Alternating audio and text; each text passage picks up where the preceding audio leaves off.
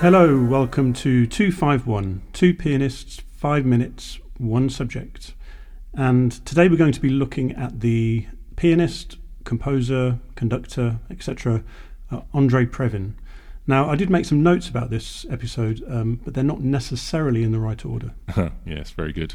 Right, André Previn, born 1929, and he died just short of his 90th birthday in 2019, age 89. He had one fewer wives than Henry VIII. I'll leave you to do the maths. The third of whom was Mia Farrow. None of them beheaded, though. None of them beheaded, no. Good. No, and he had a career which did span three main periods: his jazz period, his film music period, and then his classical music period. So I'm pretty envious of his career, to be honest. Born in Berlin, moved to Paris and then to America in 1938, and from there to Los Angeles eventually. And he was naturalized American quite quickly. By 1943, he was an American. Mm. And his first period of work, his first big period of work, there's a very good book called No Minor Chords that he wrote when he was working. It was a note that was seen on the music board from a producer who didn't like sad music.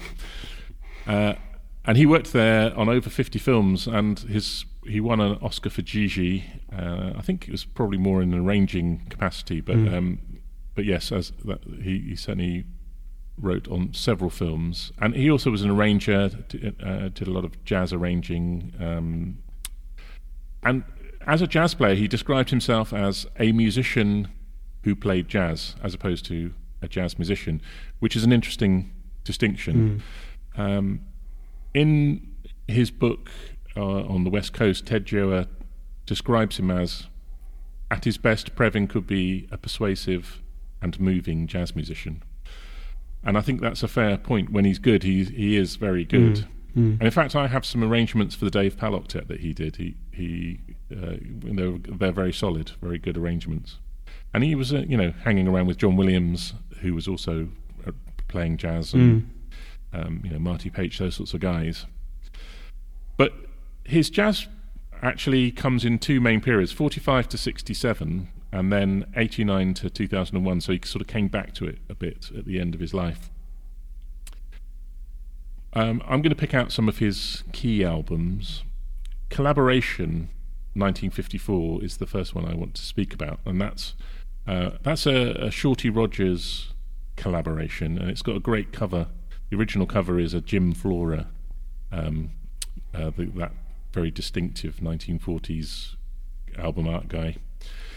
And it has Bud Shank on flute and Bob Cooper on oboe, as well as both obviously playing on saxophone. And it's a nonette, so it's that very trendy thing of having a sort of Miles Davis-sized band. So you've got Previn on piano, obviously, with either Curtis Counts or Joe Mondragon on bass, and Shelley Mann on drums. Mm. Trumpet was obviously Shorty Rogers. Milt Bernhardt, who's another really great brass player, on trombone. Shank, alto, flute. Cooper, alto and flute, sorry. Cooper, tenor sax and oboe, and Jimmy Gufri on baritone. Mm. And the arrangements are really solid, really great, although there is a bit too much flute and oboe for my liking, to be honest. But that'll come up later. But probably his most successful album was My Fair Lady with Shelley Mann. Yeah, I've heard that. That's a great album, actually. It is. Yeah. It's playing on that's really solid. Mm. And he also did one on Pal Joey in a similar sort of thing. And in fact, he was one of the first pianists I heard, because my parents had an album from 57 called Double Play, which is two piano players and Shelley Mann on drums. That's with Russ Freeman, and they're all... Oh, okay. Sort of tunes about ball games, Take Me to the Ball Game, and Double Play being a baseball thing, play, whatever they call it. Anyway, that's a very brief introduction to an underrated pianist, maybe, André Previn. From me, Simon Whiteside, goodbye. And from me, Nick Tomlin, goodbye.